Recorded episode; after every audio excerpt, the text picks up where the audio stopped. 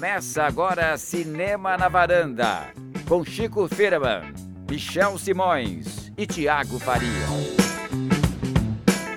Varandeiras e varandeiros, começando mais um Cinema na Varanda, eu sou Michel Simões, episódio de hoje, número 193. Chico Firman. Eu queria dizer que é 193, a gente não pensou até agora que vai fazer no 200. E acho que não vai fazer nada de diferente. Não, vai fazer, vai ter que fazer alguma coisa, não é possível. É, eu, não, eu não sei, eu sei que é, eu tô meio perdida hoje, eu não sei nem que dia é hoje da semana, porque não é o dia certo do Cinema da Varanda, né? Nós estamos meio no, perdidos no espaço aqui. É Pois o é. cinema na sacada.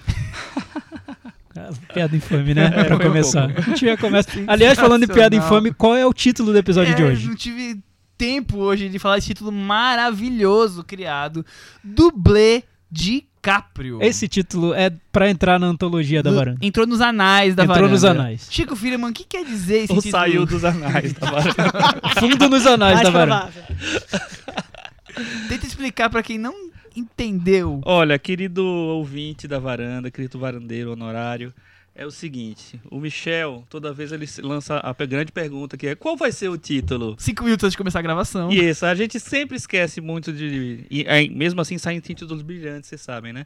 É, e aí o Michel fez: qual vai ser o título da semana? Aí eu pensei assim: dublê, dublê de corpo, dublê de Caprio. Então foi assim, foi uma sucessão de coisas. Não tem muita explicação, ape- a- a- só tem, Tem dublê. muita explicação. O filme é só- entre os personagens principais tem um dublê que, que é dublê do Leonardo Do DiCaprio. Exato, que é o Brad muita Pitt. explicação, E o que é? é que tem a ver o só Brian De no filme Palma do Tarantino, isso? o Brad Pitt é dublê de alguém, né? Não é o principal. Enfim, É, é verdade, É. é verdade. A parte do De Palma é meio comentário interno, né? É, é, é cinefilia pura, De Palma né? era cinéfilo, como o Tarantino É. é, E como também. nós somos, e como nós o vara- somos, os varandeiros que e é ouvem são. Exatamente. Você Então- entendeu alguma coisa que eles falaram, Cris? Não. Ótimo. Que bom. Varandeiros e varandeiros, está começando um na varanda. então vamos falar hoje sobre Quentin Tarantino. Finalmente chegou a hora do Tarantino, né? Porque nós já falamos de Tarantino, Thiago. Não sei se você se lembra que faz tantas décadas. Foi no episódio número 2 da Eu lembro, Varanda. foi um Número belo dois. papo sobre Pulp Fiction, não? Não, não. Tava estreando. Não, não. Foi sobre Kill Bill Volume 3. Falamos no episódio número 2 sobre uma quantidade gigantesca de filmes e chamava-se Life on Mars. Estávamos todos tristes com o David Bowie tinha nos, ah, nos deixado e to- entre um tema e outro tocamos um pedacinho de uma música do David Bowie. Foi começamos isso, especiais e falamos sobre o filme Os Oito Odiados. Isso lá em 2016, janeiro de 2016. 16. Caramba. Pois então, agora chegou a hora da gente fazer uma, um revival da carreira do Tarantino e também falar do filme novo. Antes da gente começar, eu queria saber de vocês, é primeiro, um e um tweet, Thiago Faria, resuma. Resumir o filme novo do Tarantino, Era Uma Vez em Hollywood? É? Exatamente. Então, eu me diverti muito. Acho que foi o filme dele que eu mais me diverti desde Bastardos Inglórios. Ultrapassou, talvez. ultrapassou 140. Não, 280 agora, né? Tem mais 140. Ma- Mas posso dar um clickbait? Posso dar um Se- se- clickbait? Segue o fio. Mas, Clickbait, mas Reticência. o final tem uma grande questão que eu vou trazer depois. Muito bem, muito bem. Vamos discutir essa grande questão. Chico, dê seu tweet sobre o filme. Melhor filme do Tarantino desde Bastardos Inglórios. e o final é ótimo. Muito bem. Cris Lume, sua vez. Fogo. Fogo, cuidado com essas palavras. E você, Michel? Nossa, eu não, não tava preparado pra isso. Não tá? Você Não. bota Você todo mundo na fogueira. é. Eu lancei a roubada, mas eu segui ordens. Alguém teve essa ideia. Não, mas aí falta você, papai. Fala aí. É. Qualquer coisa. Fanfarrão, né? Tarantino cada dia mais fanfarrão, né? Fanfarrão. Cada dia mais fanfarronices no cinema de Quentin Tarantino. É, a Cris fez um comentário que acab- acabamos não destacando, né? Estamos lançando o podcast mais cedo.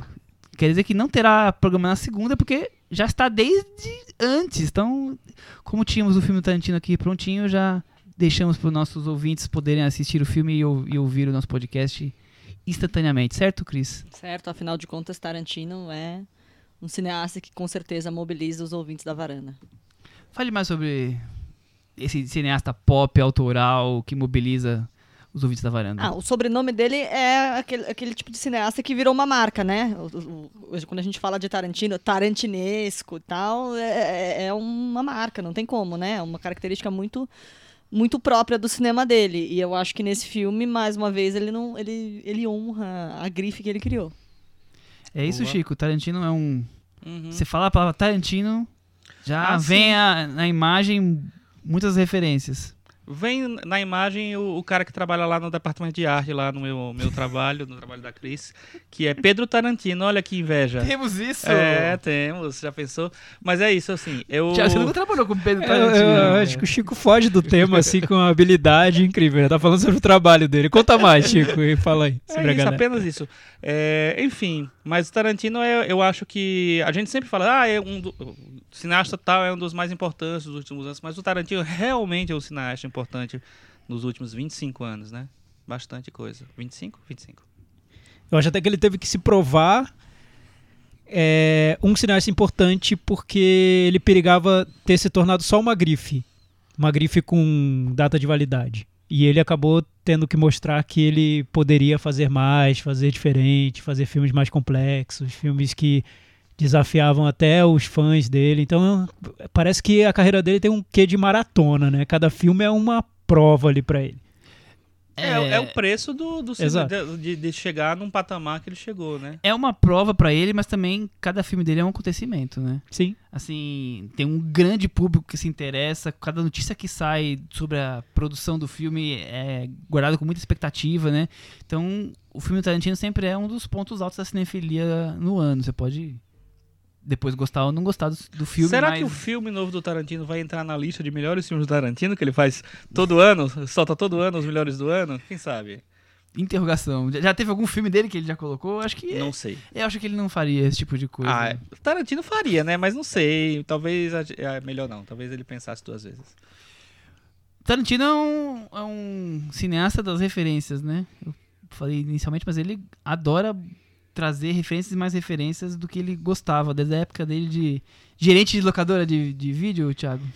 Sim, a- assim ele ficou conhecido principalmente no início da carreira, né? O filme que marcou esse começo do, do- da trajetória do Tarantino, que foi o Pulp Fiction, depois, Que é o- claro, do Cães de acho que é o Aluguel, que, segundo, né, é, o de Aluguel foi, foi um- uma revelação, mas o Pulp Fiction que tornou o Tarantino um, um grande cineasta na e tudo verdade, mais né? E consolidou essa grife Tarantino. Então, quando se falava em Tarantino no meio dos anos 90, a gente pensava num roteiro muito engenhoso, pensava em citações de outros filmes, um cineasta cinéfilo que devorava fitas VHS na locadora, enfim, tudo isso. O que aconteceu foi que o próprio Tarantino tentou um pouco desconstruir essa imagem e mostrar que o cinema dele não era só isso. Então, daí pra frente você tem filmes bem diferentes dessa imagem que ele construiu no comecinho da carreira.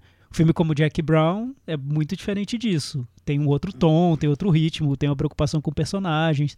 Um filme como Kill Bill tem toda uma uma riqueza visual que não estava no início da carreira dele. Enfim, o cinema dele foi se desdobrando de várias maneiras até chegar no ponto em que está hoje.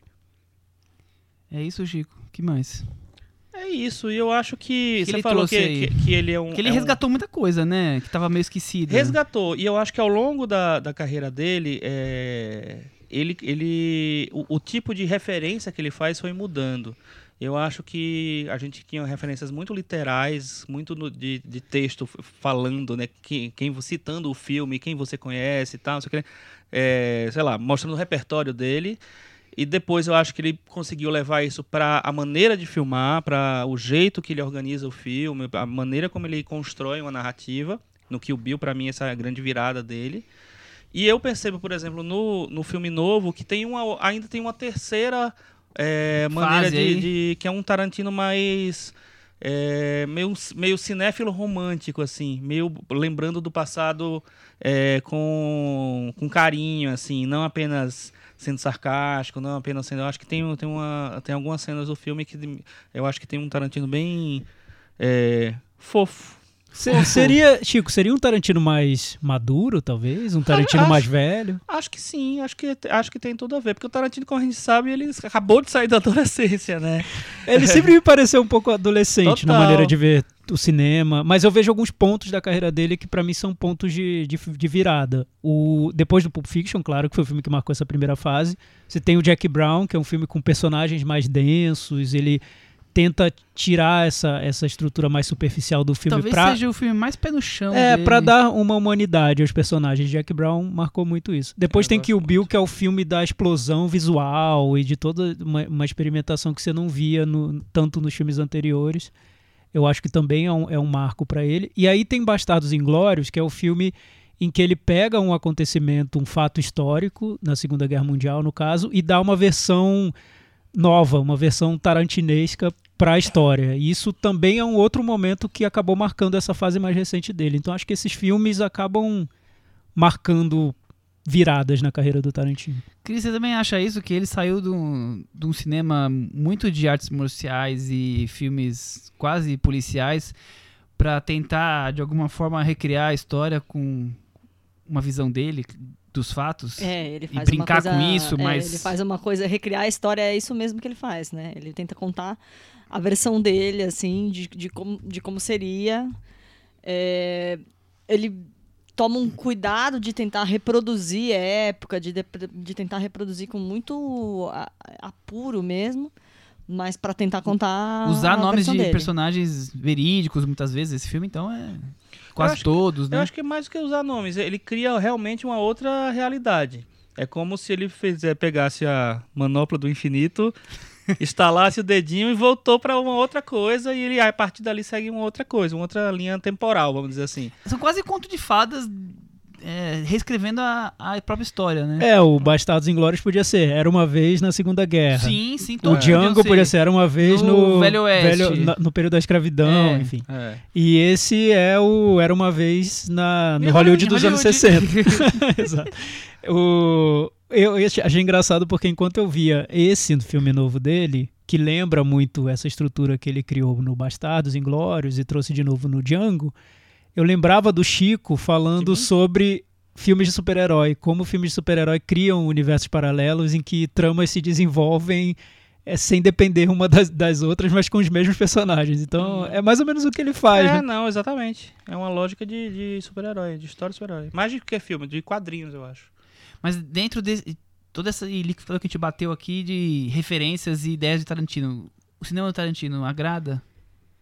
Olhando pra carreira toda do- dos oito filmes anteriores. Ah, pra mim sempre agradou e até tem uma ligação sentimental, né? O Pulp Fiction foi um filme que, que eu adorei quando eu vi pela primeira vez no cinema. Eu era adolescente, então daqueles filmes que fazem você virar cinéfilo pra sempre, né? Você quer ver todos os filmes depois desse. Tem Eu fui ver três vezes no é, cinema eu vi, pra mim, eu lembro da É. sessão até hoje, foi eu, eu não era censura 18 anos, eu não tinha 18 anos ainda, então eu entrei meio ali com Criminoso. medo de, de ser barrado, mas consegui, foi, foi tudo certo e adorei o filme. Eu- É um, é, tem- é um filme muito vibrante na maneira como ele é construído. Eu acho que pra quem começa a gostar de cinema, aquilo é marca, né? É, é alucinante, talvez. Então, É. enfim, você vê um diretor que ama o cinema realmente. É, E na época que, que alguns dos atores estavam no seu auge, né? Bruce Willis estava ali, uma grande fase com relação à bilheteria, Samuel Jackson cada vez mais. É, mas John Como Travolta grande foi nome. meio que um, Jackson- que Outra um volta resgate, ressurgiu. né? Outra volta o Samuel ressurgiu. Jackson explodiu ali, É, né? exatamente. Na verdade. O, e o, o John Travolta começa a, a- a- uma marca do Tarantino que é de recriar as carreiras, né? Ele faz com o John Travolta, ele fez, ah, eu esqueci já com quem, mas enfim, Kurt ele fez Russell. com Kurt Russell, com, com vários atores, assim. É, e eu acho Mas que o grande astro do filme, sem dúvida, era o Tarantino, como Ah, diretor. Sim, Ah, sim, até porque é, é, um filme é. mosaico, né? Filme painel com vários personagens. E o, mas o que eu acho que o, que o Pulp Fiction, além de, de- dessa coisa de falar diretamente com um jovem, com um cinéfilo jovem, a pessoa que está se interessando por cinema ali, ou que, sei lá, está começando a, a descobrir os grandes cineastas, ele pega um cineasta novo, que tem muita informação, que tem muita cinefilia, que traz várias coisas e ainda faz um filme que é muito divertido, é muito ágil, é muito jovem, é muito cheio de, de, de novidade. Então, é um prato cheio para virar um clássico e virou um clássico.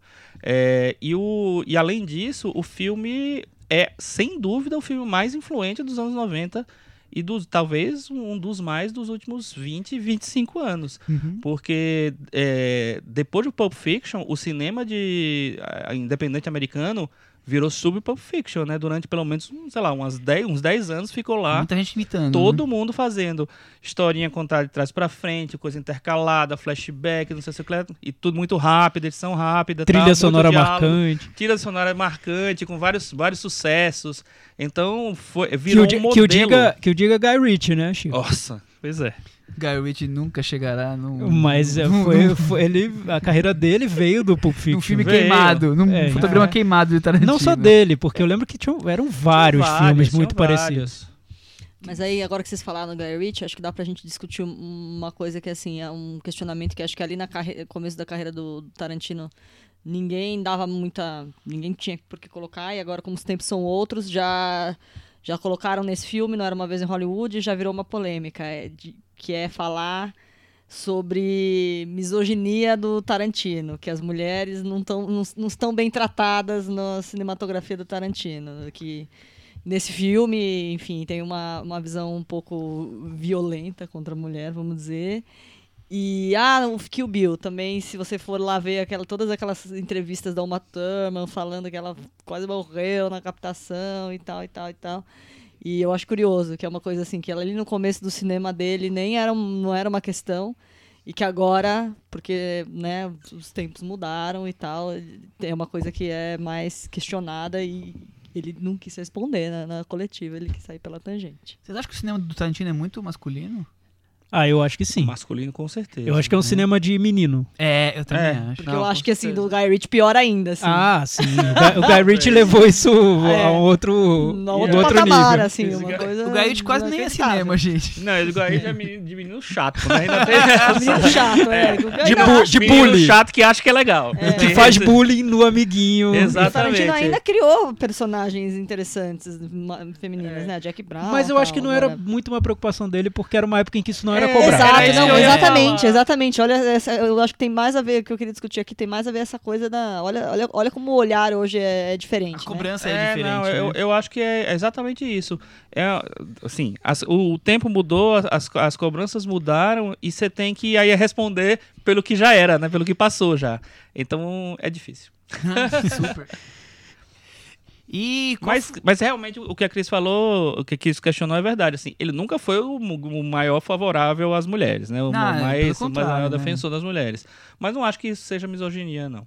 E tem elementos, outros elementos também do cinema dele que foram ficando mais discutíveis com o passar do tempo. O uso da violência, por exemplo. No início era ele fazia isso com uma naturalidade muito mais tranquila do que ele passou a fazer depois. Depois ele tornou muito mais artificial para deixar marcado que aquilo era quase um cartoon, enfim. Isso. Ele mud- foi Um- mudando um pouco o violência cinema meio dele. sátira, É, né, eu acho que agora. os primeiros filmes dele, a violência, ela passa pelo filme inteiro, assim, né? Você fica o filme inteiro tomando tapa na cara, meu Deus, assim, espirrando sangue na sua cara. Agora, assim, aos poucos, ele foi fazendo isso, ele foi demarcando mesmo e tentando dar até um tom meio de, de pastelão, de surreal, assim. Acho que nesse filme novo não é diferente. Ele tenta.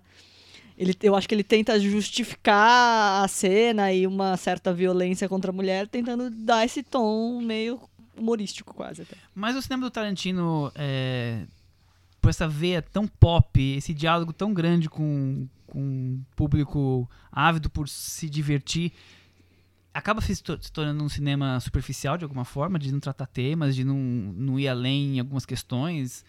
É, misoginia a gente já aqui discutiu, não chegamos à conclusão que, que seja isso, é muito mais um cinema masculino mesmo, de sangue, violência e porrada, né? Mas vocês acham que, que ele deixa a desejar nessas coisas e fica só nessa coisa do visual, do vou agradar, vou fazer dar risada? Porque eu não acho, eu acho que ele que ele de Bastardos pra cá começou a ir além, porque de Bastardos pra trás ele ia buscar outras coisas, ele interessava pra ele outras coisas, então fazer um filme policial como Jack Brown ou um filme sobre submundo. Então eu, eu não acho que que fosse um cinema superficial, mas tem gente que acha que ele é só entretenimento pra comer com pipoca e Não, e não, e não tem nada ali. Não acho. É porque assim, eu acho assim, você. A gente pode ter mi- mil vis- visões sobre uma determinada coisa. Por exemplo, o Jack Brown, eu acho que é um filme super feminista. Apesar de eu ter acabado de falar que ele Que- não é ele não feminista. Mas é porque assim, é um ponto de vista de uma mulher, uma mulher negra, mais velha, entendeu? É, é, é tudo ela ali. E é um filme que ela dá o tom do filme, que muda totalmente a, a- o que ele tinha, tava sempre, é, fazendo até ali. É, não sei, eu acho que tem, tem muitas coisas ali. E também tem isso de, de- do que a gente acha que é profundo ou não. Por exemplo, se você for pegar a, a carreira do De, De Palma, é um cineasta que teoricamente não é profundo. Uhum. Mas é um cineasta que é extremamente é, técnico, Artístico, artístico, né? cinéfilo também e tal. E aí, essa é a profundidade dele. Ele, é essa a profundidade dele. Eu acho que assim, o, talvez em temas, ele não, não vai ser nenhum Bergman, nenhum, sei lá, é, num- enfim, Mas nenhum a- cineasta mais, mais denso Mas o mesmo. jeito dele, ele discute o nazismo, discute escravidão. Sim, é, é, quer dizer, isso eu acho. Ele traz os temas, né? Por é que eu Exatamente. acho. Eu acho que ele, que, que ele traz, eu acho que ele, que ele traz para uma nova geração, um novo momento também tem isso. Eu acho que ele se comunica muito bem com o público. E você, Thiago? Sim, eu, eu concordo. E principalmente quando o Chico fala nessa diferença de profundidades, né? Por exemplo, o Jack Brown eu acho que é um filme muito profundo na construção de personagens. Ponto. Pra mim isso basta. Eu não quero ver uma grande discussão sobre racismo, por exemplo, num filme do Tarantino. Não é o que eu busco no, é, no não, filme claro. dele. O quando Kill ele foi Bill- discutir quando racismo, ele foi não discutir deu muito racismo, certo. não dá muito certo. O, o Kill Bill, eu acho que é um filme muito profundo na, na construção visual. Acho um filme Eu incrível. também. Eu vi várias vezes, eu memorizei cenas. Eu acho que tem- é, é muito rico visualmente. E aí tem uma profundidade também. É, buscar profundidade só em tema, é, eu acho que limita um pouco a maneira como, como se vê o cinema. E eu não acho que esse seja o forte do Tarantino, viu?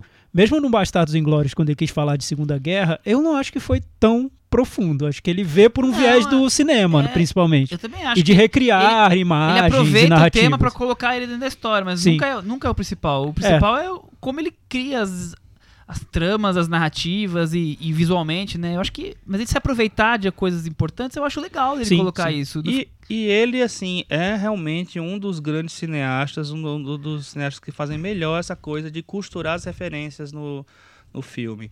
É, o Bastardos Inglórios é uma citação a muitos filmes B, é, o- não só Bastardos Inglórios, né, mas assim, especificamente Bastardos Inglórios. Ele tem um, um nome muito parecido com um filme italiano de meio exploitation, de Segunda Guerra, é, que é de 78, que no Brasil se chamou Assalto a Trem Blindado. É, é- é- tem, sim, tem tem pouco do fi, de- da trama desse filme ali, mas tem muito da, dessa coisa mais popular do, do filme. Da alma o Kill filme. Bill é, é uma praticamente uma releitura de um filme chinês chamado Lady é, Snowblood, que é a história de uma mulher que vai se vingar porque sofreu XXX. É, visualmente é muito parecido, tem muitas ideias é, parecidas, mas você vai ver que o Bill é uma obra de arte, assim, o primeiro, o segundo não acho. O- mas O Jack Brown é quase que uma refilmagem de um filme Black Exploitation também, né? É, porque eu acho que, acho que um, um- Ele nunca, nunca negou essas coisas. um mérito do, do Tarantino que eu achei bem importante pra geração dele foi mostrar que essa ideia da originalidade pura é um mito, né? Você não, Exatamente, não vai exatamente. conseguir fazer um filme 100% original. Os filmes nascem de outras ideias que já apareceram e ele explicitando essa como o filme é feito quase como uma colcha de retalhos, ele mostra que nada é 100% original e que o mais importante é a maneira como você reprocessa essas ideias, essas imagens num cinema que é seu. Como você Exatamente. conta e não só o que você conta. né? Exato. Ô Cris, como você começou com o Tarantino na sua carreira de cinéfila? Comecei com Pulp Fiction e depois eu fui assistir Cães de Aluguel. Gosto muito dos dois. Eu, eu fiquei um- alguns anos, como é que eu vou dizer assim, meio chateado, porque Pulp Fiction eu não vi no cinema e depois estreou na tela quente. Como é que chama? Aquele da Na Globo? tela segunda-feira à quente? noite? Tela quente. Tela Tela quente. Acho que passou na tela quente, eu lembro bem disso. Sério? E, e eu criança, eu queria ver, queria ver, todo mundo falava desse filme e eu tinha aula sete da manhã, tinha que estar na escola, tava cedo, minha mãe não deixava ver filme depois das nove e meia, tinha que dormir e fui dormir. Aí no dia seguinte, depois da aula, todos os meus amigos contando do filme, e fazendo, re- refazendo cenas, zoando, fazendo bullying, e eu lá, não vi. Como é que queria saber? Fiquei anos com aquele, aquela coisa me remoendo, até fui na locadora, aluguei, consegui finalmente assistir. É, então foi meio traumático pra mim assistir finalmente Pulp Fiction, que eu acho um filmaço. Mas, Michel, pensa que você viu Pulp Fiction pela primeira vez em inglês, eles viram dublado na sim, tela sim, quente. com putz. certeza, com certeza. Não, né? Eu Não, não sabia tem desse condição. impacto quando foi exibido na tela quente. Nossa, Foi, foi um terremoto, então. Foi um terreno. No meu, no meu mundinho só se falava disso três dias. Da cena do, do Bruce Willis, do Samuel Jackson, não sei o que lá, da arma. Nossa, era. Porque pro cinema foi um terremoto, Foi, né? né? Ele ganhou a Palma de Ouro em Cannes, depois foi indicado ao Exatamente. Oscar e, enfim...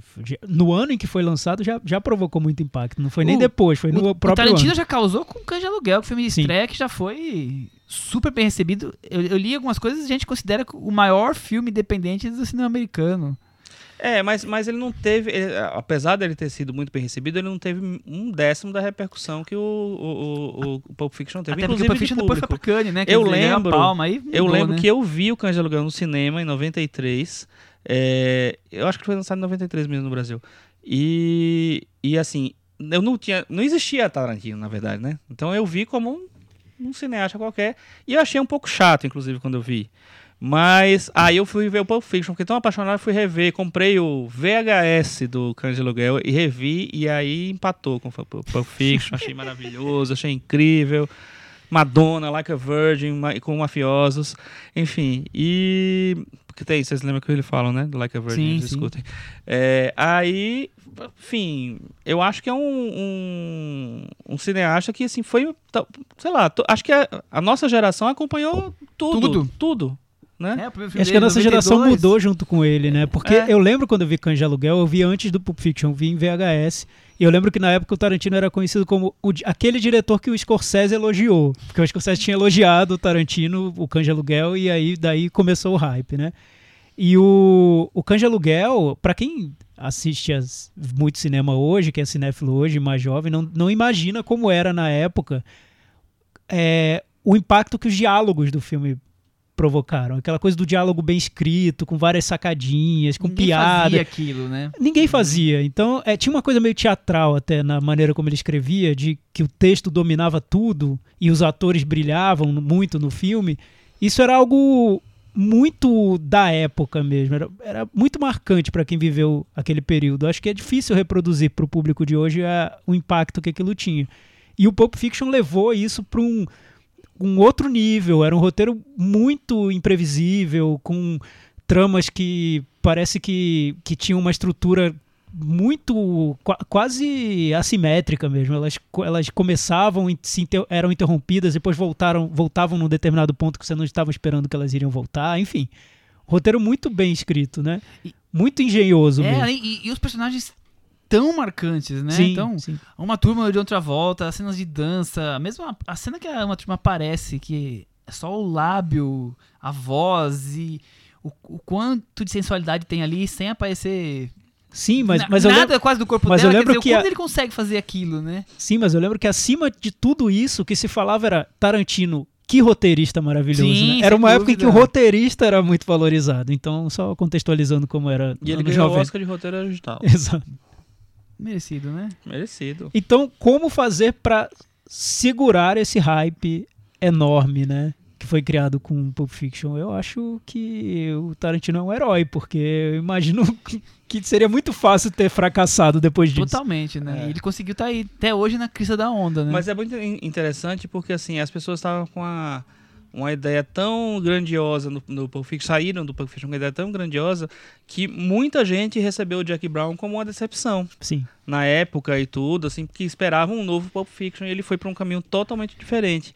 É, eu lembro que eu, eu revi o Jack Brown acho que umas duas vezes além da primeira, né, do, do, do- do cinema no, no original.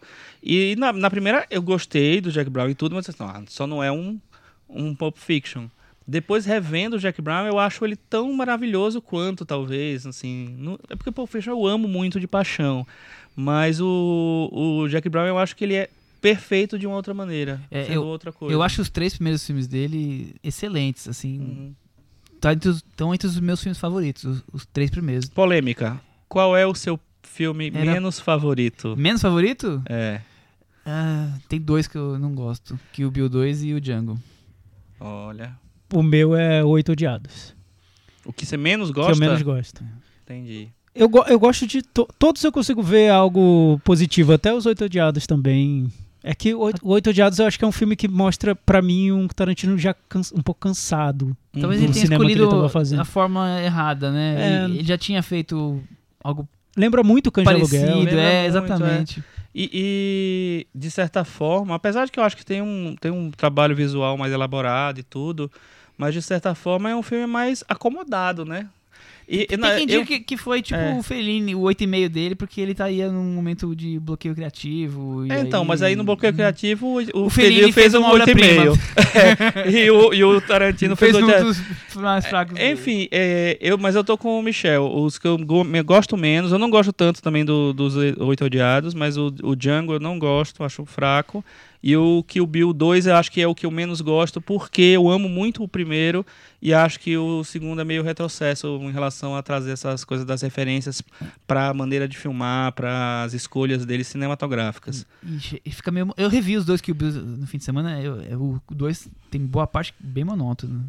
A parte lá de treinamentos, aquelas coisas. Não orientais, mas o treinamento orientais eu acho bem chato. Isso que eu queria saber O que eu agora. menos gosto é o Django também. É, eu, eu, é o Django, mas eu, eu lembro também disso que o Chico falou, que eu lembro que o Jack Brown foi recebido, não digo com uma frieza, mas com uma pontinha de decepção pela crítica. Não sei se agora, vendo, né, de uma outra perspe- perspectiva, depois de, de uma filmografia mais consolidada, mas eu lembro que tinha essa coisa dessa expectativa versus realidade da, do pós-Pulp Fiction. Eu lembro que teve uma ali... Muitos consideram hoje o melhor filme dele. Até Exato, exato. aqueles Mas que lembro, gostam de, de, de esnobar os filmes mais pops, né? Aí mas vão lá em Jack de, Brown. De ler algumas críticas pós, né, da, da- da coisa, falando dessa coisa da expectativa e tal, e que tinha... E o favorito, qual é? Ah, é difícil, viu? Gente, é difícil, porque, ó, eu adoro Pulp Fiction, eu adoro Kill Bill Volume 1, eu adoro Jack Brown. Eu preciso ver o Bastardos Inglórios de novo, eu gosto muito, mas não, eu não sei se eu gosto tanto quanto esses outros, mas enfim. Já contei que eu saí do cinema Bastardos Inglórios e tava pegando fogo no shopping? Sério? Caramba! E você tava na Alemanha, não? Não, eu estava ah, aqui em São Paulo mesmo e saí do cinema e quando saí da, da sala tava uma correria, tocando, Que sirene isso? pedindo pra sair, todo mundo do shopping, o shopping foi evacuado porque tava pegando fogo. Era no- Xoxana. Mas foi. Não foi alarme falso, mas foi um incêndiozinho pequenininho. Que isso? Hora o shopping tava aberto de novo, mas foi engraçado. Mas também é Pulp Fiction. O meu também é Pulp Fiction. Ah, tá, Pulp Fiction, né, não tem como fugir. falar, mas fala, é, é o, o, o Kill Bill 1. Eu acho que é o 1. meu favorito. Vamos começar a falar então sobre Era uma vez em Hollywood. É bom, né, que a gente já tá aqui há meia hora falando. Tarantino. Mas tá bom o papo. Tarantino precisava de um, um- Precisa, com um certeza. especial, né? Concordo. Vamos pra sinopse então. A história do brutal assassinato de Sharon Tate por Charles Mason e sua turma. Não. Não é disso que o filme trata. Nossa. A nova fantasia tarantinesca é sobre a Hollywood de 1969, a Hollywood das mansões e festas na piscina, dos astros em decadência e, das, e dos em ascensão. É sobre hippies, sobre atores e dublês, sobre cinema, e no meio disso tudo tem também Sharon Tate e, Mary- e família mesmo. Tiago Faria. Então, é muito boa essa sinopse. Pra mim, a Michel. melhor, Melhor, sinopse né? da história teve um bom, trabalho hein? ali, da. Michelle Holândia. Achei incrível, porque teve plot twist. Teve, Thiago. teve. Maravilha. Quem não achava que era o filme sobre o assassinato de Sharon Ele Tate? fez um, uma Mas de Tarantino. E é! É, né? E E, não é, é. e não Mas é. a história principal E é talvez sobre isso. seja. Ou é o quê? O que será? Eu gostei da sua sinopse, Michel, porque eu acho que é um filme com muitos filmes dentro. É, não à toa o, o Tarantino fez essa referência ao- aos, aos épicos do Sérgio Leone, né? Era Estão uma vez no que Oeste, era uma vez em Nova. York. Então, e o cinema tem essa tradição do, do filme Era uma vez em Tóquio, né? do.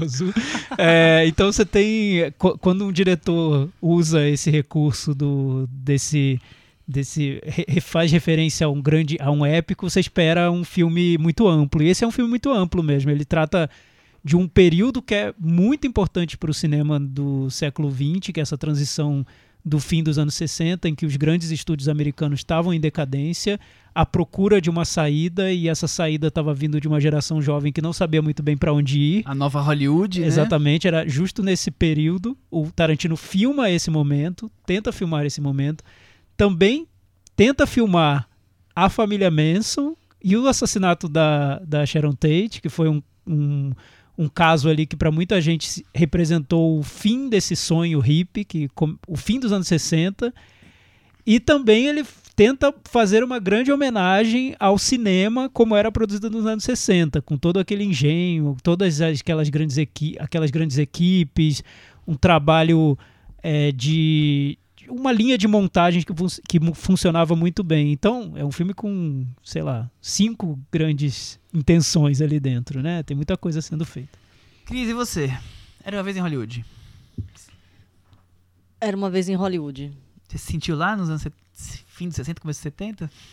Olha, para mim a coisa mais legal do filme, fora toda a forma que ele, que ele trata, né, a reconstituição, a coisa de época e tal, é o bromances de dois atores que acho que nunca tinham se encontrado é, numa produção, né? Não, não fiquei pensando, não, não, acho que eles nunca tinham se encontrado. Acho que não existia cachê pra isso. Brad Pitt. É, exatamente. acho que era nem, né, nem, o, nem a Marvel conseguiu aí essa façanha. E para mim, é, gente, é o, mais, é o mais interessante, assim, não sei.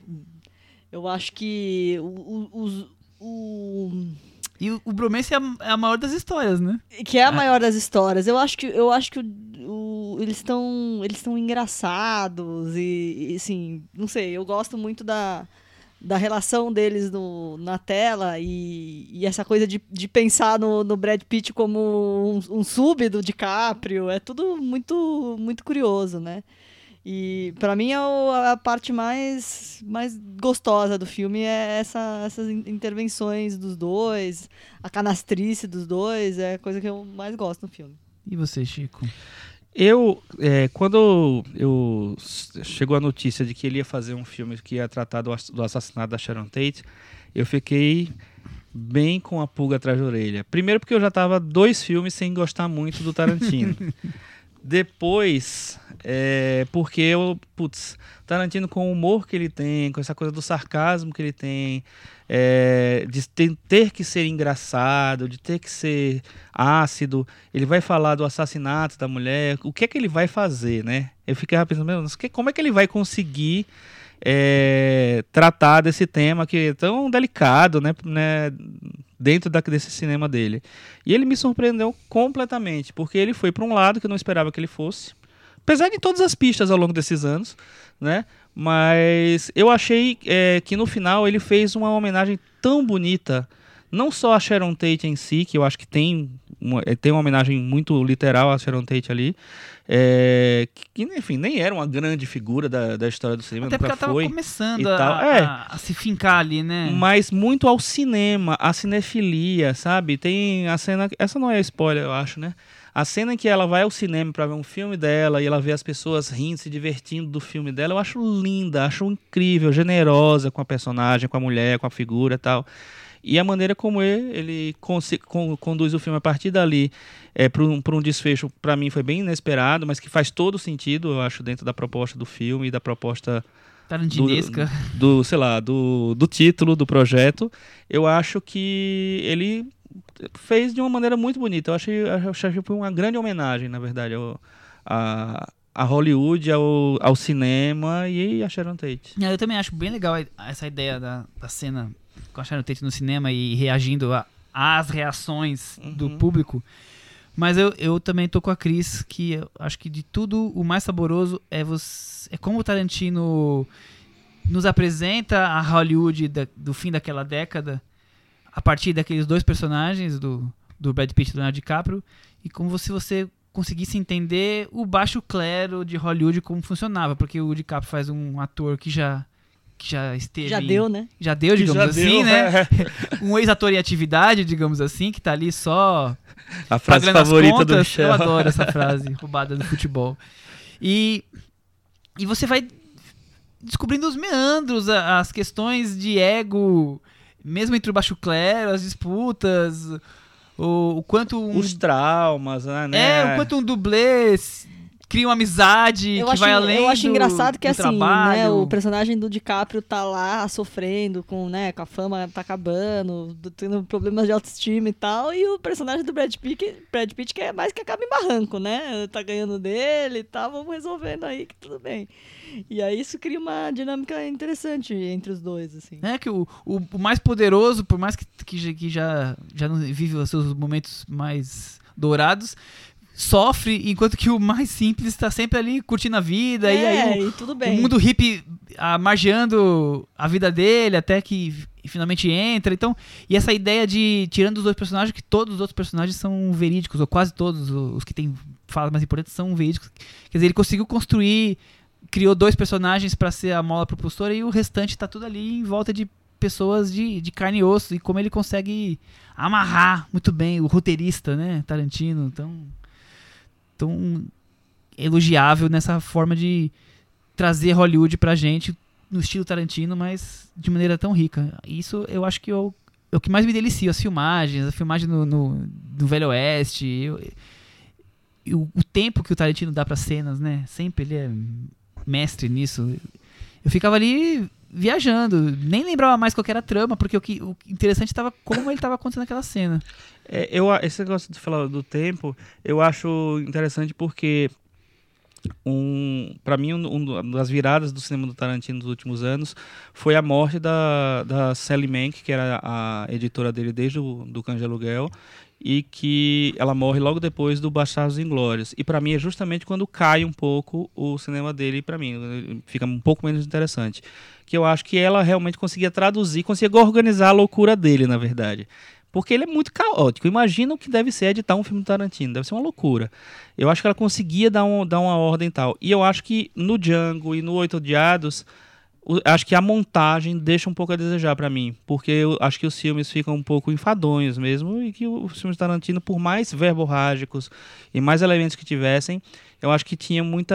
é, eram tudo muito, muito bem organizado. du- As, as coisas duravam que tinham que durar, é, se esticavam quando precisavam tal. Pra mim deu uma queda muito grande.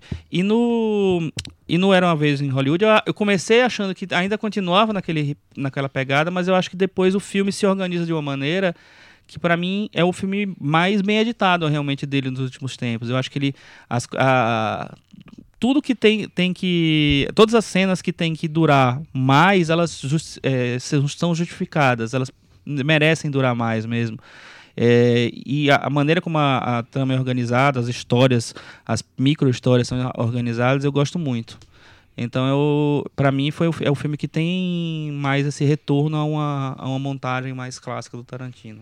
E você, Thiago, achou ele algum momento enfadonho? 2 Não. horas e 40, é bem longo. Não, eu achei, achei bem envolvente. E aí eu concordo com, com a Cris e com o que você falou, Michel, que o- é, foi uma boa sacada do Tarantino ter estruturado o filme como um buddy movie, né? Como um filme que fica dependendo daqueles dois personagens e como os atores estão muito bem, tanto o DiCaprio quanto o Brad Pitt, e os personagens são bem construídos, como o representante do baixo clero, como você falou, de baixo clero de Hollywood, o espectador é levado por eles para conhecer o que seria esse mundo de, do cinema dos anos 60, de Los Angeles daquela época.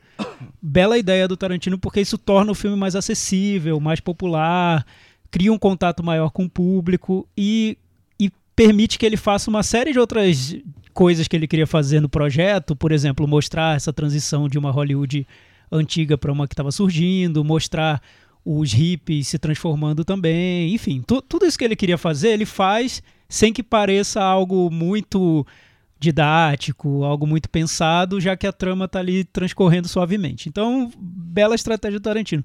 O que eu acho curioso é como um super diretor como o Tarantino decidiu homenagear Hollywood falando do dos dublês, dos atores decadentes, das equipes técnicas, de quem faz o engenho de Hollywood, Faz né? acontecer, né? E não dos gênios do cinema, mas dos operários ali do, da indústria, né? Então, o que eu acho que é bem legal nesse filme, que mostra o, Tarantino numa outra fase, da, talvez da vida, até essa maneira de ver o cinema com um pouco mais de humildade, né? O cinema como uma indústria, como uma linha de montagem e como isso pode ser bonito também. Então, isso me surpreendeu no filme. Mas eu não acho que tem muito a ver também com o que ele sempre gostou, que era dos, dos filmes B, dos, sabe? Em vez de, de- de- dos grandes clássicos, ele sempre mirou nos filmes B, no- na- na- nos filmes alternativos, no, nos exploitation. Eu acho que talvez seja uma maneira, uma outra leitura, leitura não, mas assim uma, ele virou um pouco a chave para os personagens secundários, É. de, sabe? Mas é que eu sempre vi no Tarantino um culto à figura dos diretores. Aham. E nesse filme eu acho que os diretores estão até ausentes, Então, né? Tem então, um diretor do filme que o DiCaprio faz, é um diretor X. O Polanski é quase uma figura cômica, É, né? Um Polanski tá baixinho es- es- extrover- assim, De longe, Extravagante. aparece, né? Enfim, não tem esse, os diretores gen- geniais, sim, né? não tem. O filme tá muito ali focando no- nos, nos trabalhadores da indústria. Isso, isso é, diferente. Nos atores não como estrelas, É. mas como né, pessoas que têm que pagar os boletos. Artesãos, ali nos Exatamente. boletos. E, e isso é, é interessante. Tem um outro aspecto no filme, que aí eu acho que é o que o Tarantino tenta fazer como uma análise daquele período, como ele vê aquela época, que aí eu acho que o filme po- pode ser discutido de outras maneiras, né? Não é tão simples quanto parece. Não é só uma homenagem, é a maneira como ele está homenageando, como ele está vendo, e aí traz uma série de discussões que podem ser boas. Por exemplo, eu li um, um artigo que saiu no New Yorker que diz que o Tarantino se revelou com esse filme um diretor muito conservador, porque parece que nesse filme ele está fazendo um elogio a essa Hollywood que acabou e que parece que por ele essa Hollywood continuaria, não acabaria. E, e o que acontece é que teve uma mudança muito grande que, em muitos aspectos, foi muito positiva, né? Revelou muitos nomes que se tornaram nomes muito importantes para o cinema. Revelou a geração do Coppola, a geração do George Scorsese. Lucas, do Spielberg e tudo mais. E a própria indústria, ela se renovou depois, né? Ela criou os blockbusters, ela virou uma potência novamente. Hoje, quando você pega um filme da Marvel, tem toda uma linha de montagem, tem vários técnicos, profissionais. Então, isso que existia na velha Hollywood, hoje, de certa forma, temos também, né? De outra maneira. Então, é interessante pensar nisso. O Tarantino se ressente um pouco do que aconteceu com Hollywood. É que eu senti uma ponta disso no filme, Você sim. sentiu? Senti. Principalmente quando, como ele vê os hippies no filme. Porque os hippies são vistos como a escória do, É, do mundo, né? É, Sim, eu achei sim, interessante Mas esse, que esse ele, ponto de que- vista. Que, ele precisava começar a colocar isso como vilão, vilãos de uma história que, que termina depois como a gente conhece, né? A história. É, conhece a história verídica, digamos Não. assim. Entendi. Porque é, eu tava lendo depois um pouco sobre a família Charles Manson e tudo mais, e, e era isso. Como foi muito antes que ele começou a criar toda a estrutura do que se tornou depois a, a fazenda, sei lá como é que podemos chamar, e os crimes e tudo mais. Eu acho que ele precisou, até pra história casar, transformar os hippies no, nos ripongos que ele que ele usa ali, né? Todos ligados ao submundo de alguma forma. Mas talvez, talvez tenha a ver com o que você está falando, mas eu achei que é muito mais uma visão mais saudosista do que uma visão conservadora da, da Hollywood antiga. É, eu concordo. Eu acho que é, duas coisas. Eu concordo. Concordo é ótimo. Eu concordo com essa coisa. Eu acho que é mais, é mais saudosista do que do que qual foi o verbo que você usou? Conservador. Conservador e tal. Não é um verbo, mas enfim.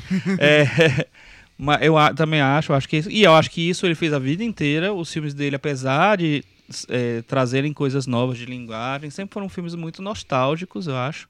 Ele sempre teve essa sempre coisa nostalgia como uma das essa coisa vira- dele, né? essa virada dos anos 60 para os 70 eu acho que é a, a época favorita dele enfim É, e a outra coisa já já esqueci que eu ia falar mas, Não, mas é, é porque eu trouxe, eu trouxe essa discussão porque eu acho que é que o filme tra- o né? filme acaba provocando esse tipo de interpretação. É, porque eu não vejo o Tarantino como um diretor conservador. Acho que o cinema Não, dele é muito moderno. Até, até muitos dizem que é o, é o símbolo do cinema pós-moderno, né? Por trazer várias, misturar vários, várias imagens de períodos diferentes, enfim. É, e, no- e dentro do filme, eu acho que ele, é- ele é um filme que não é construído de uma maneira muito linear. Tem pau. tempos diferentes, tem cenas que têm durações que as- umas cenas são muito mais longas que outras. Enfim, ele, é- ele é um filme que, que não tem uma simetria ali dentro e, e por isso ele não é um filme tão é, que remete a essa Hollywood clássica e tudo mais. É, mas o que eu acho curioso é como ele acaba. é, vira um cinema que, que parece um pouco fora de moda pro, pro período em que a gente está vivendo. Na maneira como ele trata, a- como disse a Cris, as figuras femininas, no, na maneira como ele trata os hippies. Eu, eu, eu, not- eu me incomodei um pouco com isso porque eu vi uma generalização grosseira. Se você pensa de uma maneira histórica, é, é grosseiro. Super. Porque existiam os hippies assassinos da família Manson, mas, eles era eram uma isso, exceção né? e os hippies significaram N e outras coisas né, na cultura americana. O então, foi naquela é, época não dá pra você é, tratar os hippies daquele como, ano. Como ano, a inclusive. semente do mal É. e tudo mais. E ele, e ele é grosseiro a simplificação, né? Então, eu não acho. Sabe por quê? Porque eu não acho que ele, que ele trata aqueles personagens como hippies, mas como fanáticos. Eu acho que ele. ele é, é- que, É porque- que- é porque os que eram hippies, mas não, ok. é porque, é porque os person... tá- isso tá muito na boca dos personagens do DiCaprio e do Brad Pitt, né? Que eles tratam os hippies como, como o Mas- mal, né? Mas você não, não- você não acha que era uma visão que se tinha na época, ainda Ah, mais é as pessoas que trabalhavam em Possível, Hollywood? Sim, sim, possível. é Eu acho possível. De uma É possível. mansão que vem É. um bando de, de hippie Ai- fumar maconha na minha casa, quer dizer. É, não, e, é, e fora que eles eram. Que, que a fazenda era o lugar onde eles filmavam antes e tal. Então eu acho que era uma visão preconceituosa rasteira ali. Mas eu não acho que ele tava falando sobre os hippies. Não, não sei, eu não, vi, eu não vi assim, realmente. Eu acho, aliás, a parte mais arrastada do filme. Eu, eu, eu acho que o filme é longo demais, ele poderia ser mais curto. Eu acho que isso até é meio clichê de fazer esse tipo de comentário num filme que tem mais de duas horas. Mas eu acho que tem uma bela de uma barrigada que, que até é desnecessária, porque se você quer fazer o generalização dos hippies ou como fanáticos, você conseguir encurtar o caminho e dar pra ter o mesmo, a mesma mensagem. Claro Cê- que Mas você acha arrastada aquela cena do Brad Pitt na fazenda? eu, acho, é eu acho, eu acho. Então, eu gosto muito. Eu can- me cansa. É sério. muito, Não, eu entendo, porque ela e tem me um cansa tempo desde diferente. antes. Desde a- mas, desde é, a mas é que o que eu vejo é que o que eh, o Tarantino tenta levar para esse filme o que ele fez no Bastardos Inglórios, que é usar o cinema como uma maneira de fazer uma vingança artística, pessoal, contra um, um fato histórico que ocorreu. X. Enfim, resumindo bem, seria isso. É, só que aí o Tarantino tá nesse filme especificamente, ele não tá tratando de um inimigo abstrato e que é um inimigo claro que todos nós odiamos, que seria o nazismo, né? No caso do Bastardos Inglórios. Nesse caso ele tá tratando dos hippies, tá, tá tratando da, da Sharon Tate, tá tratando do cinema hollywoodiano, se transformando nos anos 60. Então são temas e personagens que estão muito mais próximos da gente. Então por isso eu acho que é um pouco mais delicado que ele está fazendo nesse filme, essa vingança via arte, via cinema, é, acho um, um pouco mais discutível. Acho que dá para discutir. Não que, claro, você pode aceitar o que ele está fazendo e o Tarantino faz o que quiser, o cinema é dele, o filme é dele e, e faça o que quiser. Mas eu acho que traz mais para próximo, tra- traz mais para perto da nossa realidade e por isso se torna um pouco mais delicado. Pelo menos para mim, eu senti um pouco é, não, não foi um, um incômodo, mas eu sabia que o Tarantino ia me levar para esse lugar, para esse ponto onde ele levou no filme, mas eu saí do cinema me perguntando se era correto o que ele fez, sabe? Se, se não não foi longe demais na brincadeira dele. Entendi. Eu, eu Mas me perguntei você isso. acha, eu, eu- mas você acha que é, a, a sua dúvida foi se ele banalizou a questão? Porque, É. porque Se, pra se mim, ele tomou como só uma parte do desejo de vingança pessoal dele que ele cria nos filmes Eu- históricos Eu que tenho uma ele faz. segunda leitura parecida do- de um outro tema do filme. Aí eu vou até pedir pra Cris falar um pouco. Cris, você acha que brincar do jeito Tarantino de ser com um crime tão hediondo vale? Olha, eu tive, tive a- o primeiro pensamento que eu tive foi um pouco parecido com o do Chico. Eu falei assim, gente, como é que ele vai conseguir chegar nesse, nesse né, tratar esse, esse tema e, né, desse jeito, quando ele anunciou o projeto. Depois, quando eu fui ver o filme, eu até esqueci que tinha isso, porque o filme começa com um body movie. Viajar com, muitas coisas. com, é, com essa coisa que a gente tava falando, assim, né, da, da Hollywood antiga. é, ele vai, de- ele- de vez em quando ele lembra, É, né, que tem alguma Exato, coisa. aí você lê, É. ah, Sharon Tate, ai meu Deus, ali. E essa coisa do. Acho que a, a graça de você ter dois atores muito consagrados fazendo esse, esse papel de carregadores de piano e tal. E aí eu fiquei muito presa nisso. E é mais no, no ato mais final que você, você fica apegado a isso, né? E a gente tava vendo que ele tentou reconstituir tudo nos mínimos detalhes, assim, certinho, né? Então você fica, e agora? E vai, e vai, e não vai, e, vai pra lá. E aí ele acaba indo pra uma linha tarantinesca mesmo, Sim. né? Então, é, acho que fica ao gosto do freguês, assim. Eu até acho que ele se saiu melhor do que eu esperava. Mas, realmente, pode ser... Pode ter um... um- O que será que o Polanski achou disso? É, então, eu me- perguntei isso também. Nossa, foi a primeira pergunta que eu fiz. Eu saí da sessão e fiz essa pergunta. O que será que o Polanski achou disso? Eu queria você- muito Quando eu saber. esperava você na pós-crédito, eu fiquei pensando nisso. É, a porque é, não, é, Gente. não é um, ca- não é um é caso complicado, né? simples, é um É, caso é. muito dramático, Então, muito pra mim- horrível. pra Conta um massacre de É, eu também acho. quatro pessoas, enfim, acharam até que estava grávida de oito meses. Foi um caso que marcou É, Cara, eu, a eu, América nos anos muito. Olha, vo, no vo- século XX. vocês falando, eu entendi o incômodo de vocês totalmente, entendi. E, e- e não me incomoda o fim. mas pra o- mim é diferente. A, como a- é antes do fim. Pra mim é diferente, porque assim, eu, eu- começou a reta final do filme, eu tava sofrendo já. Meu Deus, o que que ele vai fazer? vem aí, Pelo né? de Deus. E tal. E Eu aí eu acho. Aí, que da hora que eu comecei a lembrar, eu também comecei a ficar E meio aí eu tensa. acho que ele vai pro. é, Pra mim, o, o filme é muito generoso. Eu Tá, acho. Chico, eu, eu, enxer- concordo. eu concordo. enxergo como, sabe, eu enxergo como um, um cara que cresceu, que talvez antigamente, ele há 10 anos, há 20 anos, ele fosse fazer uma coisa totalmente diferente, não sei exatamente o que, mas uma coisa totalmente diferente. Só que agora ele fala assim: eu não preciso ser fiel a nada, eu não preciso. E assim, eu não, eu não tô banalizando o negócio, eu tô indo para um outro caminho.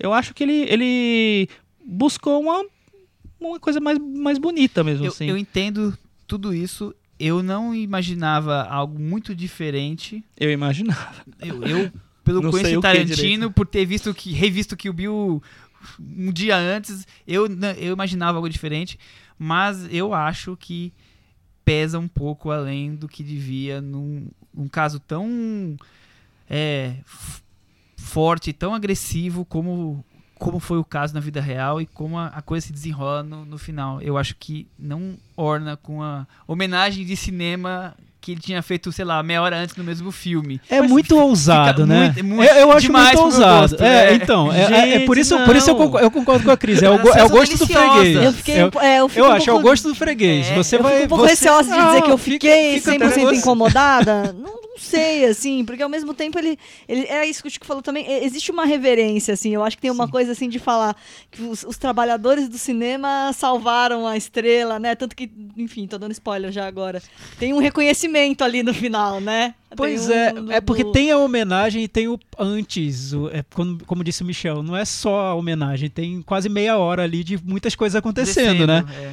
Uma das coisas, a- talvez a que mais tenha me incomodado, eu não vou dar spoiler porque não é exatamente final, mas o quando os os, os seguidores seita, a do, do do- Charles Manson estão chegando na, na mansão e logo depois na, na vida real teve o assassinato e foi horrível, enfim, um, um massacre ali. Leiam sobre como, como É, foi. Enfim. Pouco antes, dentro do carro, tem um diálogo ali entre eles, que é o estilo diálogo do Tarantino. Tarantino, de Aluguel. E eles estão conversando sobre o personagem do DiCaprio, que não é um personagem que existe, é um personagem inventado. E é um diálogo super num tom cômico. Aquilo me incomodou demais. Demais. Não sei. Eu, eu fiquei arrepiado. Eu falei, não faz isso, não pode. Eu entendo que ele pode, eu entendo que ele pode. Ele faz o que ele quiser. E a gente que sinta o que a gente E a quiser. gente tá preparado Mas eu me senti mal. ele cria, eu me né? senti mal. Eu achei que tá mexendo com algo fiquei- que, que não é pra coisa assim, mexer. mas ele Tem uma não- questão ética Gente, ali no mas ele cinema. não tava mexendo naquele momento porque aquele personagem não existe. Existe, eles Tá têm os nomes de deles. coisa. Não. Não, aquele personagem do, do, do DiCaprio, não, o- então o- ele estava fazendo, falando sobre um personagem clipes, sim. Eu não. Eu, olha, é que aquela coisa, sei. Eu, eu Eu acho fi- delicioso assistir o que acontece. É- Aham. É, uma deli- delícia. Mas quando eu paro um segundo pra pensar, eu falo. Não. Entendeu? Gosto de ver, vou rever, vou gostar, continuo achando. Não. Então, eu, eu não sei se é porque eu tenho é- é uma. Isso aí eu acho que tem tudo a ver. Essa, essa experiência minha de quadrinhos, de sempre trabalhar com realidades paralelas, de sempre entender que, é, é, sei lá, linhas de tempo diferentes, um- uma coisa que determina uma mudança e que vai as, as coisas se organizam a partir dessa mudança tal. Isso sempre foi um negócio desde de criança eu leio essas histórias.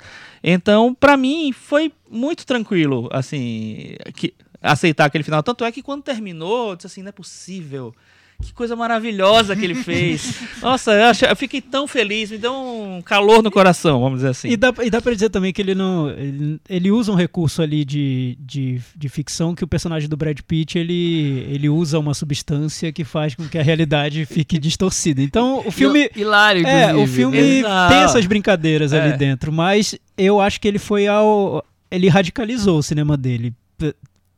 É, nessa história de brincar Tal- com a realidade. Talvez ele não tenha medido o quanto ele re- É, e aí é isso que a Cris falou. Alguns vão embarcar, outros não, outros vão ficar pensando no que o Polanski vai achar depois de assistir Até ao agora, filme. perguntando. Enfim, eu tô me perguntando também, eu queria saber. isso, olha. Mas até esse final, que eu acho que é o mais controverso mesmo, eu vi um Tem filme... outra controvérsia, mas, mas fala Eu vi um aí. filme mais... de Já um Tarantino que- mais tranquilo com o próprio cinema, Eu acho. filmando muito bem, no Sem- controle do que ele sabe muitas- fazer. Usando o que muito ele sempre truques, usa de né? muito- Sem muito truque. Mas usando que ele usa bem, sempre bem. E, né? e sem muito aquela vontade de se exibir a cada plano. Então ele tá um pouco É, não, mais solto. Isso que eu ia achei falar. E interessante. nisso eu acho ele realmente mais maduro. Eu acho ele é mu- muito mais maduro. Eu não preciso dessas, desses truquinhos. Todas as horas. Se bem né? que você pode entender também o final como um truque também, enfim, X. Mas é, é, é, esses truques que sempre foram marca dele e que a gente não se incomodava porque era muito bem encaixado tudo. Mas era uma- um dispositivo muito muito mais simples, assim, de, de você atrair a atenção. É, mas eu, eu, eu vejo um cinema mais um cineasta mais maduro. Voltando só para aquela cena que você falou lá, lá do, da Fazenda, é, era uma outra cena que eu tinha um pouco de medo do que ele ia fazer ali, entendeu? E eu acho que ele faz de uma maneira tarantinesca, né? Eu acho que ele segue uma- um, cria um, um suspense que ele vai administrando de uma outra maneira, de uma maneira é, fora do comum para os outros cineastas, para outros cinemas, mas para ele faz todo sentido. Tem a revelação do filme, né? A revelação, não, a- o comeback do filme que é a Dakota Fanning. Sim, sim. E eu gostei muito da, da, da sequência toda. E tem aquele, tempo- aquele tempo longo que tem, sempre tem essa, aquela cena gigante do filme Tarantino. É, acho que era essa nesse filme. Eu gostei, eu gostei muito. E a E- polêmica Bruce Lee?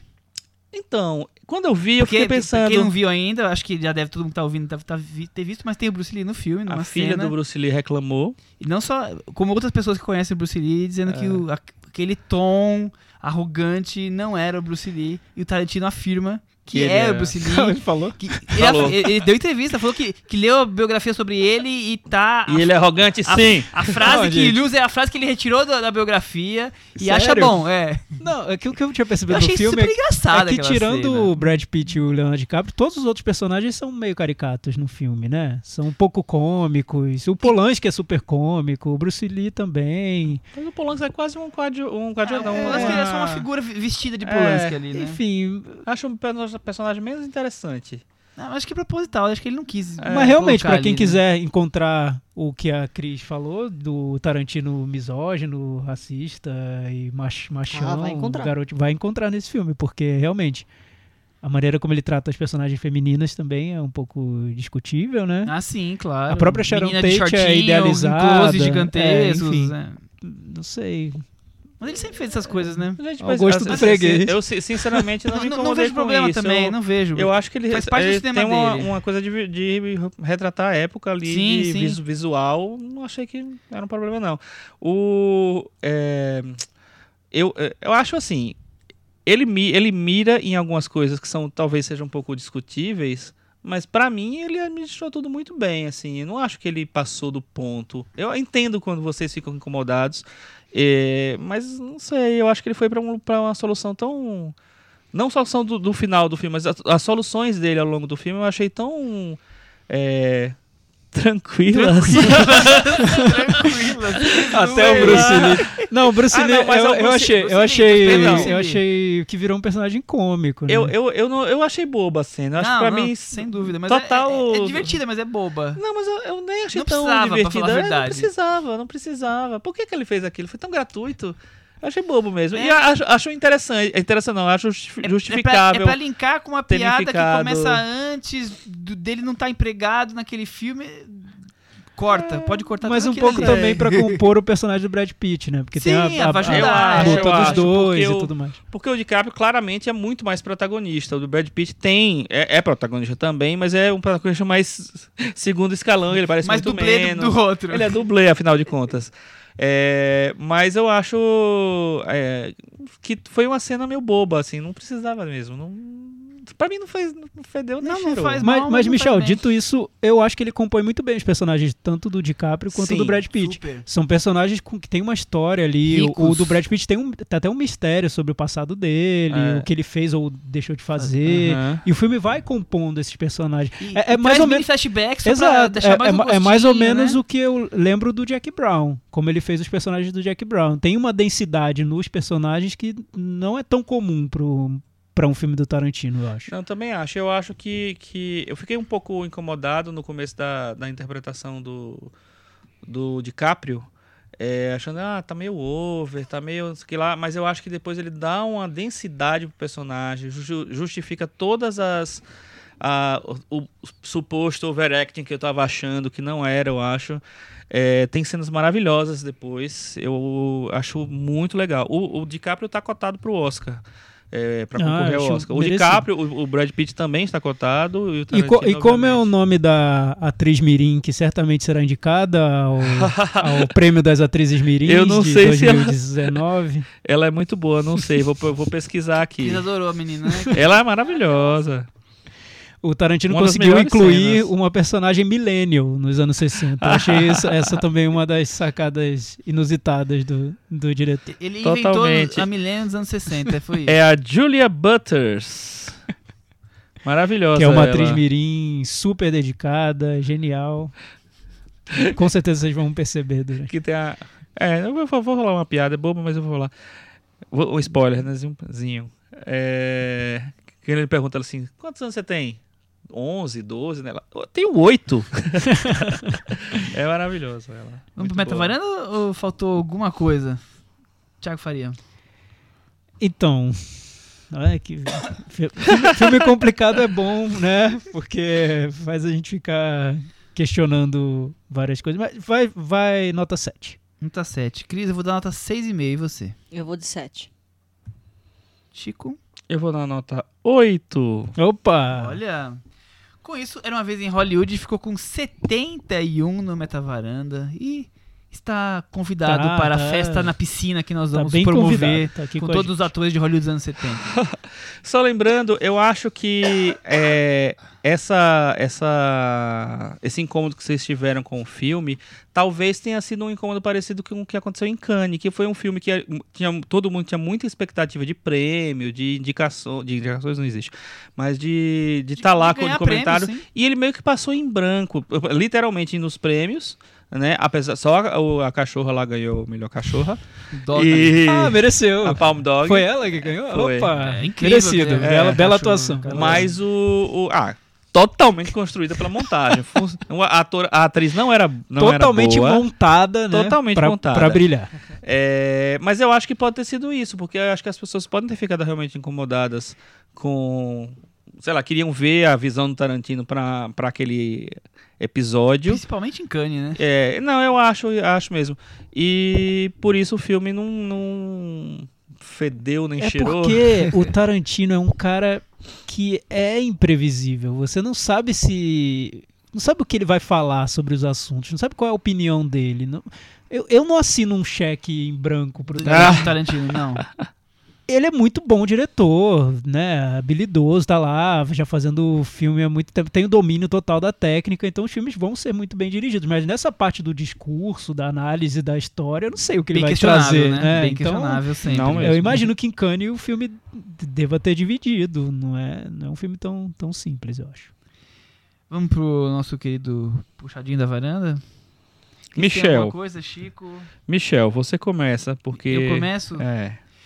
Eu trouxe um filme argentino do diretor Benjamin Naichat, que chama Vermelho Sol, que estreou. Sim. Deve estar estreando hoje, né? Já que estamos lançando o episódio na, na quinta-feira.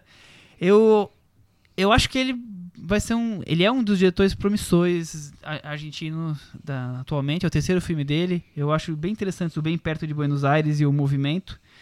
Ele flerta sempre com com cinema de gênero, mas com algo independente também. Então ele tem essa, essa veia.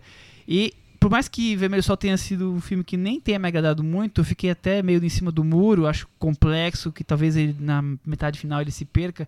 Ele tem algumas cenas que são tão especiais, para quem tiver visto o filme, que também está sendo lançado na, no- nos streams ao mesmo tempo, naquela sessão vitrine. É, a cena inicial, em que fica uma câmera mostrando uma porta de uma casa e gente entrando e saindo, depois você vai descobrir, e fica aí, sei lá, cinco minutos, depois você vai descobrir o que está acontecendo naquela casa, já ali já, já demonstra que tem alguém pensando o cinema de maneira além do padrão. E depois tem uma cena de uma briga no restaurante que também é, é impagável. Mas acho que o filme como um todo ele fica meio obtuso demais. Talvez pudesse se realizar um um pouco mais do simples. obtuso, hein? Queria saber a opinião de quem, dos varandeiros que tiverem assistido Vermelho Sol. Muito bem. Alguém mais? Thiago? Eu vou indicar para quem ficou curioso com a história da família Manson, que tá no filme do Tarantino, tem um podcast da Karina Longworth que chama You Must Remember This, que é um dos podcasts mais famosos de, de cinema, porque ela sempre revisita um período da história do cinema ou narra a biografia de algum ator, de alguma atriz.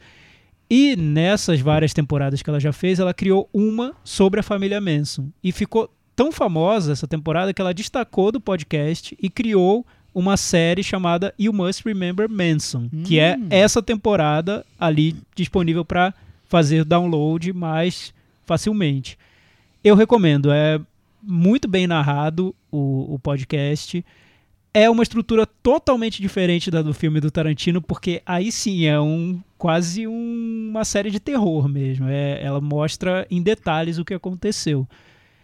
E, e aí eu acho interessante até ouvir antes de ver o filme do Tarantino, porque o Tarantino traz a versão tarantinesca Tarantino. e é interessante saber o que aconteceu, né? Porque foi um, um fato que marcou não só o cinema americano do, do século XX, como a América mesmo. É, é- é conhecido hoje como o momento que representou o fim dos anos 60, tratando de uma maneira mais simbólica, que eu também acho que não é Não chega tão tanto, né? correto tratar, to- mas- tomar um crime como algo É, mas um simbólico, mas, mas é da- visto da assim. população se armar com medo da segurança, né? Sim, Depois do que sim. aconteceu, quer dizer... É, porque foi um negócio muito, Muito chocante, chocante, né? E, né? e numa área das mais nobres dos É, Estados então- Unidos, né? Que é... Então, mudou o jeito, de, o modus operandi da população americana, né? Sim, e, e a figura do Charles Manson é também curiosa porque ele é um- era um cara que queria ser artista, né? Queria Ele ser queria ser músico, é. então o, o- podcast Ele mostra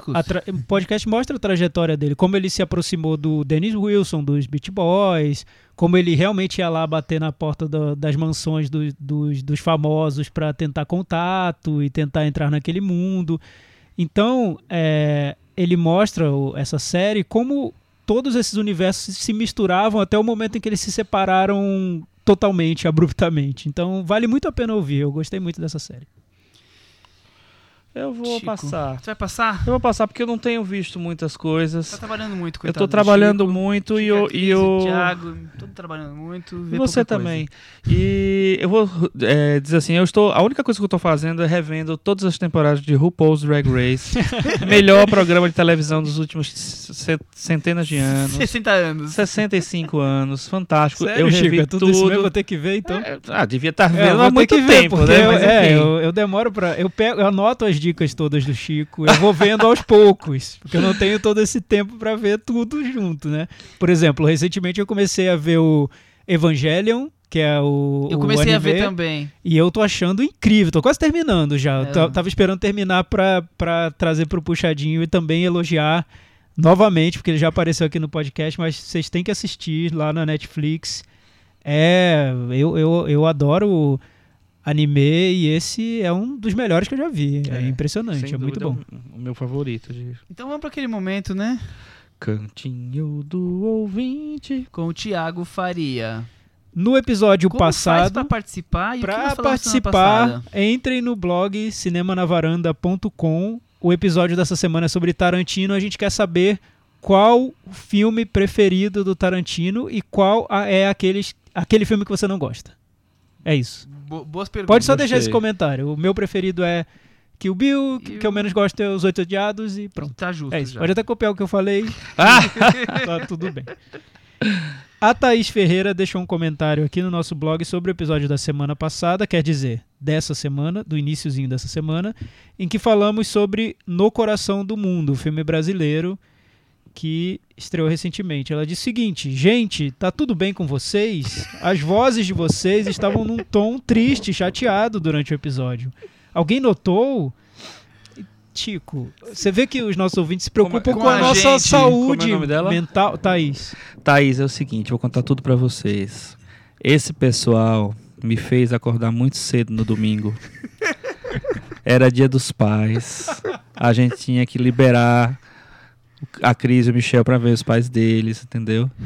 E aí, acordei muito. Eu tava dormindo, Thaís. Eu, eu, eu, eu não falei nada de errado, mas tava dormindo. Então foi isso que aconteceu. Thaís, nós Essas gravamos- gravações eu tô até falando do jeito que eu, Nós que eu gravamos falei. domingo né, às coisa. nove e meia da manhã. Te- É. Te, te responde alguma coisa? Thaís, Pra ver- tem mais. Fleabag não vai ter terceira temporada e temporada, terceira temporada do The Crown só dia 17 de novembro. Mas já teve teaser hoje, não foi? Que- Mas- Quem quer teaser? Nós queremos ver essa série logo. Como assim, Cris? Não vai ter terceira temporada? Fleabag não e The Crown só dia 17 de novembro. A Cris está em prantos. Ah, mas eu tô achando bom não ter terceira temporada do Fleabag. Já, já deu. Cê- cê Resolveu sa- bem. É, você sabe resolveu que ela bem. conta Dois que ela só queria fazer uma Tá temporada, aí convenceram pra fazer a segunda. É isso. O pessoal da Amazon Prime tá aí no, no processo de convencimento, tô achando que tá difícil. Muito bem. Então ela, ela já entendeu que É, porque nós- entendeu? nós Foi não domingo de manhã, tristes, nós dia dos pais. mesmo. É isso. E, e saiba que não é a primeira vez que a gente grava domingo de manhã, não. É. viu? Aliás, é bem comum. Mas eu acho Não, interessante tá os bom. ouvintes já sacarem pelo tom da voz que alguma coisa tá Tá fora do acontecendo. normal. né? É. Mas tá tudo bem, tá? Fica tranquila. Obrigado. Ela fez uma correção. Os diretores do filme, Maurílio Martins e Gabriel Martins, não são irmãos. Eu que falei, não sei de onde tirei, mas enfim. É, foi uma suposição. Do Martins e Foi uma Martins? suposição. É, nosso cérebro faz essas ligações, né? A gente acha que sabe tudo, não sabe, faz essas ligações idiotas e grava e tá lá no ar. Apesar A do mesmo... posteridade tá aí. e fica, e fica pra posteridade. Apesar do mesmo sobrenome, eles se conheceram na faculdade. Aliás, saiu uma matéria, eu acho que foi no, na Folha, sobre toda essa turma que faz os filmes lá de Minas. É legal e- essa matéria. E, tá bem interessante, vale procurar. É isso aí. Algo mais ou. Eu acho que semana que vem tem mais. Até semana que vem? Tchau. Tchau.